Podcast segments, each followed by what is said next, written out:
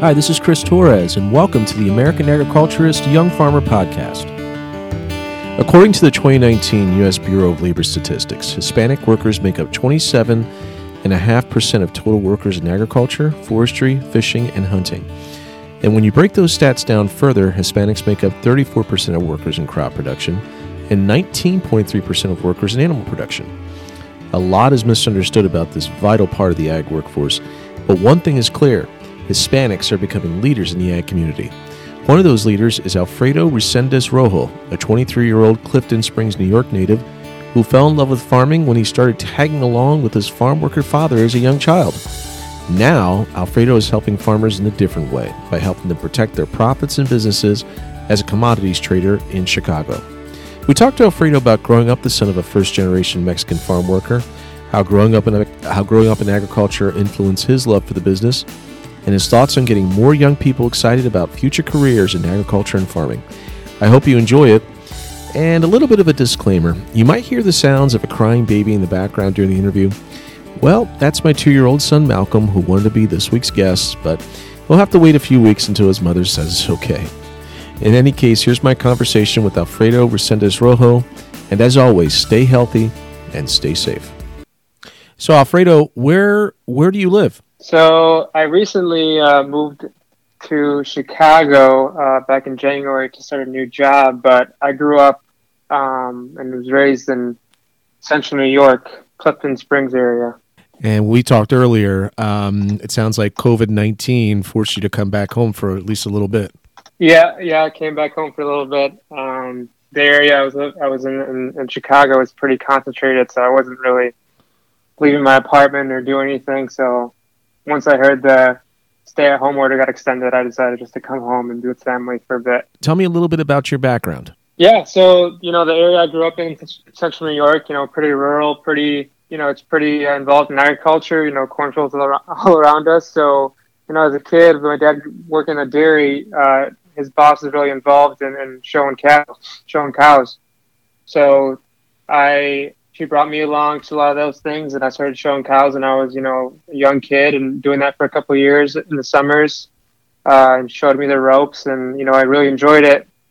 And as I got older, uh, farm down the road, uh, was looking for, you know, high school work, and um, I was more than willing to do that, and uh, that's how I got started working, you know, full time a not really full time, but you know, working at a dairy as a kid throughout high school on the weekends after school uh, during the summer.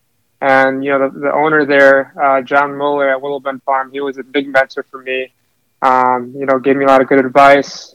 Uh, he was alumni at the school I went to as well, Cornell University, and the herdsman there was also from Cornell. So I was, you know, immersed by a lot of alumni who had a deep understanding of the industry, and you know, gave me more grounding in all of it, and and kind of that built my passion for the industry as well. So you know, as I just grew up involved in agriculture uh, as a kid, and and uh, I'm still in it right now and enjoying it. So. And as I understand, your mom and dad came here directly from Mexico.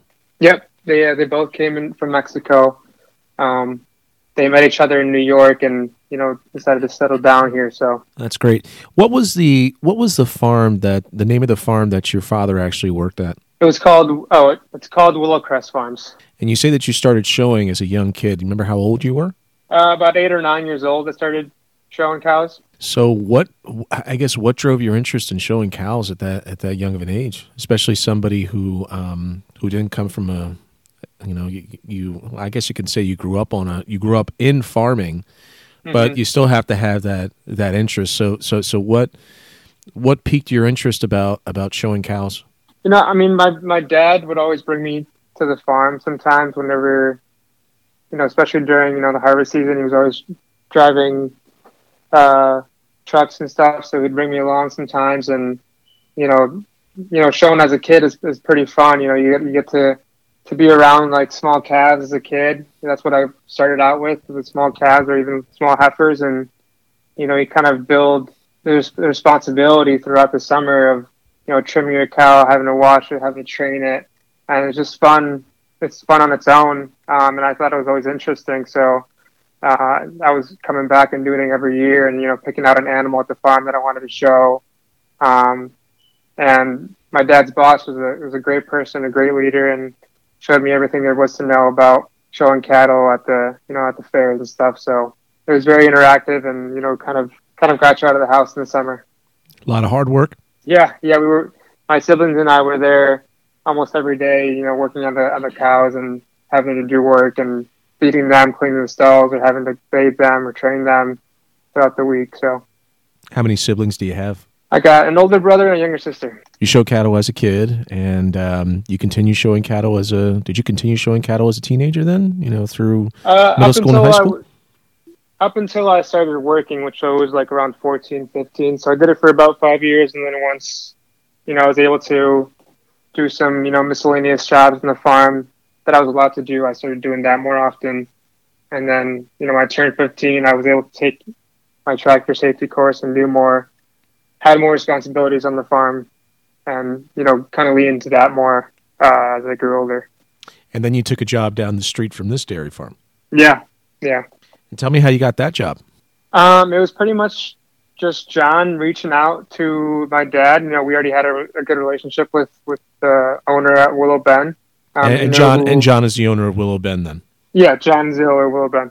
Um, I had already known him, and uh, and you know we were we were pretty involved with them, you know, either through church or, or some sort of community involvement. So, you know, when he knew he knew how old we were, so when he when he when he needed some work uh, done at the farm, you know, he would always reach out to us, and if it was either like doing some field work, picking rocks in the field, or maybe mowing lawns or weed whacking around the farm, you know, he he would always reach out to my brother and I. And you know, once we got older, he was like, "You want to work here in the summers and the weekends, or during your breaks?" And we were all for it. Do you remember the first job that he gave you? Yeah, it was it was uh, me, my brother, and his son, John's son, and a couple more kids. Um, right before they started uh, planting, we had to go into some fields and pick up some of the bigger rocks. So we took some skid steers, a couple other big payloaders, and got some gloves and dug out some of the bigger rocks. As one of my first jobs. That sounds like fun. yeah, it was good fun. It paid well, so I was all for it. What was it? You know, working on the farm. I mean, what ended up being your your favorite part about that work? Um, I, I mean, from a from a young age, you know, I was one of the in my grade. I was one of the first kids to ever have a job. You know, 14, 15. It's hard to find a you know good job to go out on the weekends or during breaks or over the summer, and it was consistent and kind of gave me a sense of responsibility from a young age um, to know you know to wake up at five six in the morning and work for 10 plus hours and I think that was one of the more rewarding things. And you know, my dad was always proud of us for doing it. And same thing with with the people that we're working with. They're always they kind of had a sense of respect for us, and we we love that. And you just love having a responsibility week week in and week out, and it's a good feeling. You know, I just I I you, I've heard these stories many many times of kids getting up at four or five o'clock in the morning, going to work on the farm before they go to school and then uh, going to school the whole entire day and going back to work on the farm. Um, I've heard those stories many, many times. I mean, I, I just, boy, I couldn't imagine, um, couldn't imagine doing that. That that's that's that that's a lot of hard work. Did you also? I mean, were, were you involved in in school then in terms of activities or anything? Yeah, so I was I played sports um, year round. So during the week, I couldn't really work after school or something. But on the weekends, either Saturday or Sunday, or sometimes both day when needed, I would go work. And then, you know, whenever I had breaks, school breaks, or even in the summertime, that's when I would work for the most part. But that's, you know, that's pretty much a full time job in itself, going to school, sports, and then working on the weekend. What was your favorite sport? Uh, basketball was my favorite sport. Still is. Yeah. What what what position did you play? I was a, I was a guard. Were you pretty good? Yeah, I would say so. Didn't get into college sports, but I had a good run in high school. There you go. what um, what high school did you go to? Uh, it's called Mid Lakes High School. Were you an FFA member or 4-H or anything? Um, I was in 4-H for one year. That was when I was showing, just so I could do the showmanship uh, showing for for cows. But outside of that, I wasn't really involved in FFA or 4-H. So when you were in high school, and of course, you know, um, you always think about you always think about what you want to do after high school and you know if you want to go to college or if you want to go straight into working um, you know what did you when you were in high school what did you think about what you were going to do after after school ended? You know, all through high school, I always thought I was gonna, I wanted to be a veterinarian, and that's kind of what I went into into college initially, and, and switched my major, not my major, but switched my concentration. But um, but you know, all through high school, I always thought, you know, I want to go to vet school, I want to be a veterinarian, you know, work with farmers, work on dairies, and that's kind of what led me to, you know, continue working on the farm and being involved in all that and being involved in a program in senior year. So, so, so you had a concentration as a as a veterinarian in, in college, and then what did you switch your concentration to? So, uh, so it was more. It was still in the animal science kind of major, and it's a very broad major that you could do. You could kind of go into different avenues, and then I kind of just focused more on uh, dairy business, business management, or agriculture business. So I was still in kind of the animal science realm, taking a lot of dairy classes because that's kind of like what my interest is essentially, but it was more geared toward ag business. And you went to Cornell. You went to the College of Agricultural and, and Life Sciences. Yes, correct. And then you joined the jun- the Junior Dairy Leaders Program. Yeah, um, that was yeah. So so when was that? So that was a program. To, uh, I think it's run. Yeah, it is run through Pro Dairy, which is like an extension of Cornell and it's it's meant for juniors and seniors in high school. Uh, it's a great opportunity to get involved in, in, in the industry of dairy. Um, good networking environment for those type of kids to get involved in. And every every once a month on a weekend, you would go to Cornell um, and stay and you know do a bunch of events, whether it be uh, people coming in and giving you seminars on on herd management, on, on crops, on you know farm business and learning different techniques and you know what it's like throughout the industry. And you get a lot of exposure um, and you know you gain good personal and, and, professional development throughout the program. And you're able to go to wisconsin to the dairy expo um, take a whole trip with the with the team. And then every once in a while throughout the year you would go on farm tours and get to see different farms and um, you know, like I said, it's a, lot of good exposure for kids that maybe haven't gone out and seen those type of things and getting to see how progressive the industry is becoming and how much technology is out there. For me, you know, it was interesting because we went, we went to the World Dairy Expo. It was like kind of my first time seeing a robot or seeing, you know, a lot of these machines that I've never seen before. And, and for me, it was like a lot of good exposure and just piqued my interest even more about what, uh, what everything is out there in the industry. That's really interesting. You know, was there something you know being involved in that program? Was there something that you that you um, saw in that program, or you know that that that eventually influenced your decisions in college and what you eventually wanted to do? Uh, yeah, I mean, we. I would just say, you know, the, the connections I, I would I had with the with the people in the program, and we got to talk to a lot of professors that were already at Cornell. You know, so you know, being being in that program really kind of made my decision that you know I want to apply to Cornell. I want to be in, this, in, in the animal science program. I want to be involved as much as I can with these people, and it's a good lead into you know applying for schools and, and getting to know different departments and and it was a, a, good advantage for Cornell because they have all these kids that have been going there once a month and learning about different people in the industry in that area and getting to know the professors and getting to know the department and you know right from there and then when I ended that program, I knew I wanted to apply to Cornell and, and be involved in all of that and have it have a job in the industry. And you graduated last year. Yeah, back in May. Yep. Congratulations. Or last May. Wow. Yeah. Thank you. Appreciate it. That was already a year ago. That's crazy. Um, have you, are you going to grad school or? Um, I'm I'm not sure. Um, you know, with with this job, it's, there's a lot of potential that I'm, that I'm where I'm working right now uh, for for development professionally. Um, but if, if if it if there's, if there's an opportunity um, where I think I can you know further my education and, and it's going to be a real advantage, and I maybe it's two to five years down the road, but not anytime soon for sure. So speaking of this job, tell me about this job that you that you got out of Cornell. Yeah, so you know initially um, I came home after school and worked on the farm with John at Willow Bend. I was there for the rest of the year, and in that process, I uh, received I got my Series 3 license to be able to trade commodities. And now I'm working for INTL FC Stone in Chicago as a as a risk management associate. So you know we we, we work with producers, uh, processors, uh, end users, and help mitigate their price risk and you know protect their bottom line through a variety of tools, features, and options, uh, over-the-counter products, and a lot of proprietary stuff that we have going on as well. So it's it's really interesting, and it's a different part of the industry that I'm involved in, but it's still working with farmers and, and producers, which I you know have a strong affinity for, and one thing that I saw from last year, which I was really surprised with, um, one thing that I saw last year that I was surprised with, and also um, was something that really bothered me, was the fact that um, you know uh, when it came to a program like the dairy margin, co- when it came to the dairy margin coverage program, the percentage of farmers who signed up for for DMC was was fairly low. In fact, I thought it was yeah. really surprisingly low. Um, yeah and you know, um, not to say that that that signing up for a program like that will make you whole in a situation um, like this. I don't think anybody, well, nobody knew what was going to come on with COVID nineteen and the effects of this.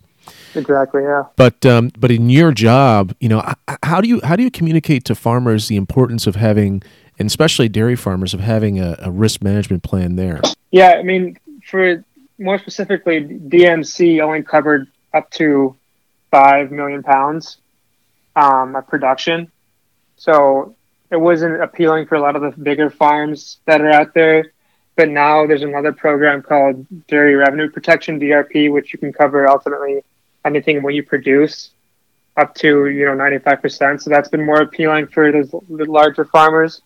Um, but you know, it's it's the, right now is a great example of why you should have those types of insurances on because everyone came into 2020 thinking it was going to be a good year after you know four years of depressed prices. Um, people were even thinking about not even putting the insurance on just because you know it wasn't going to pay out. The prices were going to be good, and and in a matter of weeks, you know, we saw starting back in January, we saw prices just plummet week after week um, because of just a huge hit on global demand. Um, and, and these, the people that already had these zones and took these precautionary measures are getting these payouts because, you know, they're, it's a business and you got to protect it and you never know what's going to happen. What has it been like um, seeing the struggles of the dairy industry? Um, you know, well, you know, you're in a position where your father still works on the dairy. You still know a lot yeah. of people in New York State who work on dairies. You know, you're very involved in the community. You're very involved in that, in that sector. But what has it been like for you? You know, seeing the seeing the struggles of dairy farmers from dumping milk to seeing these prices plummet? Yeah, it's it's it's pretty. I mean, for for my age, uh, I'm only 23 years old. You, this is kind of the first crisis I've ever have been living through, have remembered. You know, so this is very unprecedented for, um, unprecedented for me. When I started working, it was like the middle of January, so you know the COVID situation, coronavirus situation was just starting out in, in China and we were kind of pricing in what that was going to have an effect on dairy prices in, in the domestically at the U.S.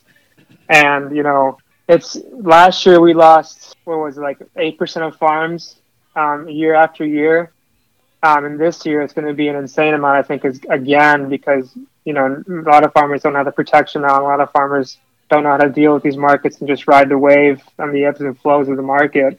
Um, so I think from here on out, it's going to be the farms that are progressive and implementing measures to protect their their their margins are the ones that are going to be able to survive this. Um, it's heartbreaking to see our farmers, you know, losing their farms, having to sell out, and consolidation being, you know, a more imminent thing.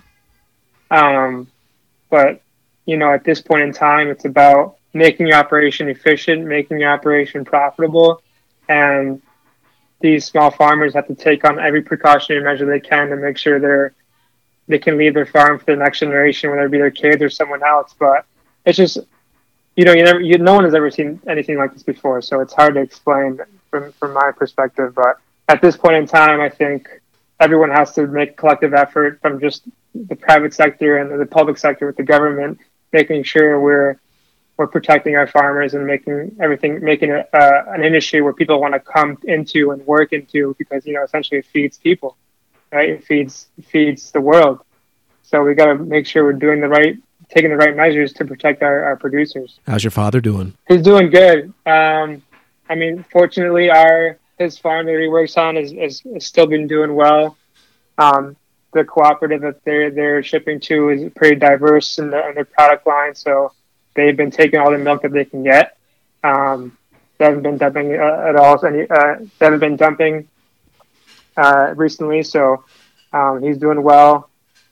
Um, you know, the work is still on the forefront, and and, and it's a they're playing right now, so it's it's pretty busy for them as well. So you know, it's it's interesting because when you when you look at um, when you look at statistics and statistics statistics are always, I think, very difficult to really pin down, and uh, they can be difficult to pin down. You can be you can say that they're completely accurate, but um, you know, in terms of you can't have one person go to every single farm and count the number of employees on this farm unless you have a heck of a lot of people who are doing it. Um, yeah. But I think the USDA and and uh, you know the Bureau of Labor, I think they do the best job that they can. And I'm kind of being long winded because I'm going back to um, you know I'm going back to this idea or the the fact that there's a lot of Hispanics who work on dairy farms and in, in farming, but on dairy farms especially. Yeah, of um, course. You know, the Hispanic community is really. I'm Hispanic myself, and you're Hispanic. Um, you know, the, the, the, the community is, is well represented in, in, in dairy. How, do, how does it feel being, you know, somebody of Hispanic heritage and uh, you're doing fairly well in the industry and, you know, it, it sounds like you're you're, um, you're you're setting yourself up for, for, for being a leader for many years to come. Yeah, um, I mean, it's it's uh, I always try and, and you know do my part in trying to advocate for our farm workers. Um, one of my internships in, in, in, college was working for the Cornell Farm Worker Program, and that was kind of just a program that was dedicated to um, prioritizing farm worker needs, making sure they're working in safe environments, especially in the rural upstate Central New York area where a lot of farms are are smaller and maybe under the OSHA standard for for for inspection, which is like less than 11 employees, I think. So we were working with farms who maybe didn't have anyone who spoke both English and, and Spanish, and you know we were there to help them create SOPs, make uh, the farm more compatible for the farm worker, and make it more efficient for the farmer and his his, his operation. So, um, making sure the farm workers know their rights, um, no matter if they're documented or undocumented. Uh, but I think you know there ha- there's always has to be um, more exposure, more awareness of who is behind the industry, agriculture, whether it be dairy or, or fruits and vegetables or livestock. You know, it's these immigrant workers who are, are essentially producing, milking these cows, you know, harvesting the crops. Um, they're doing the hard work day in and day out for, for, for, for the world, for the U.S. So, you know, I think one of my, my goals in the future is to, to be more involved in that, be an advocate of that, and making sure, you know, where we're protecting those workers and, and making sure they're providing for their families and providing for the for the, the, the industry as a whole. Do you ever see yourself coming back to the farm? I'm not sure. I'm not sure. You know, it's it's a it's difficult to say. With you know, you got to be more re- realistic and realizing that the industry is consolidating and it's going to happen even more after this year. Uh, you know, like I said, we lost like eight percent of farms last year, and and it's going to be possibly the same or even more next year. So, you know, realistically, if, if, if if you weren't born into a farm or you weren't really dedicated to one, you know, it's it's hard to try to buy into one, and it's the payout or the, the return. It's gonna it takes a long time. So I don't I don't think I see myself going back to a dairy or working for a dairy, but um, you know, I do dedicate myself to to producers and farm workers and, and farmers, and you know, making sure they're doing everything they can to protect themselves in environments like this. And I, you know, I hope to do that for the rest of my career. You never say never, though, because you know I never saw myself as an agriculture journalist, and about 15 years ago, I became an agriculture journalist. So, so I learned my lesson to never yeah. say never. You know. That is true. I, I, should say never say never. So yeah, you never know what's gonna happen in 10, 15 years. You know, as a young guy, um, you're you're you're a young guy, twenty three.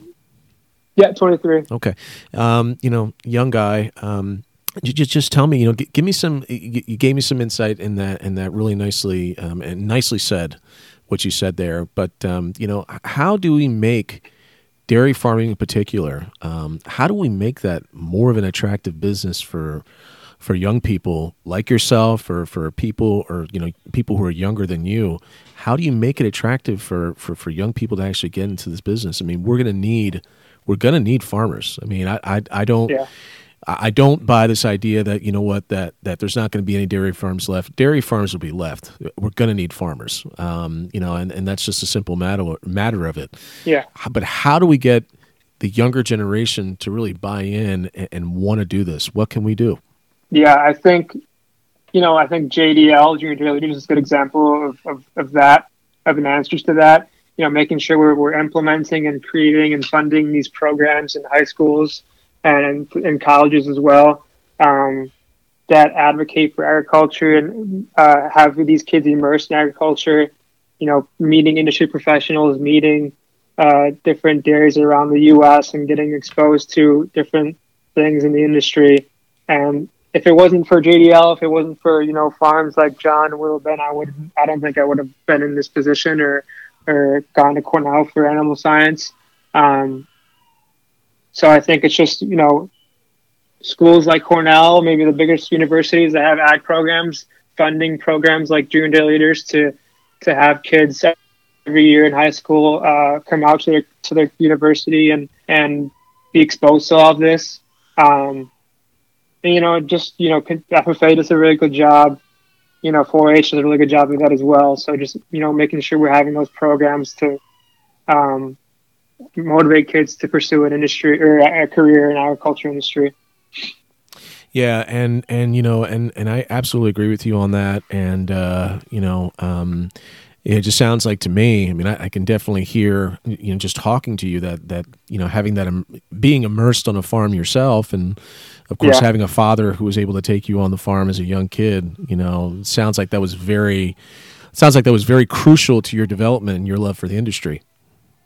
Yeah, yeah, of course. Well, that's wonderful. Well, Alfredo, thank you very much for joining us on the podcast today. Thank you. I appreciate it. Thanks for having me. Good luck to you, and uh, and hopefully COVID nineteen passes, and uh, we'll get back to some sort of normalcy. Soon. Yeah. Yeah, I hope so. Thank you. And our thanks to Alfredo Resendez Rojo for joining us on the podcast this week. My name is Chris Torres, your host. Thank you for listening, and we will see you next time on the American Agriculturist Young Farmer Podcast.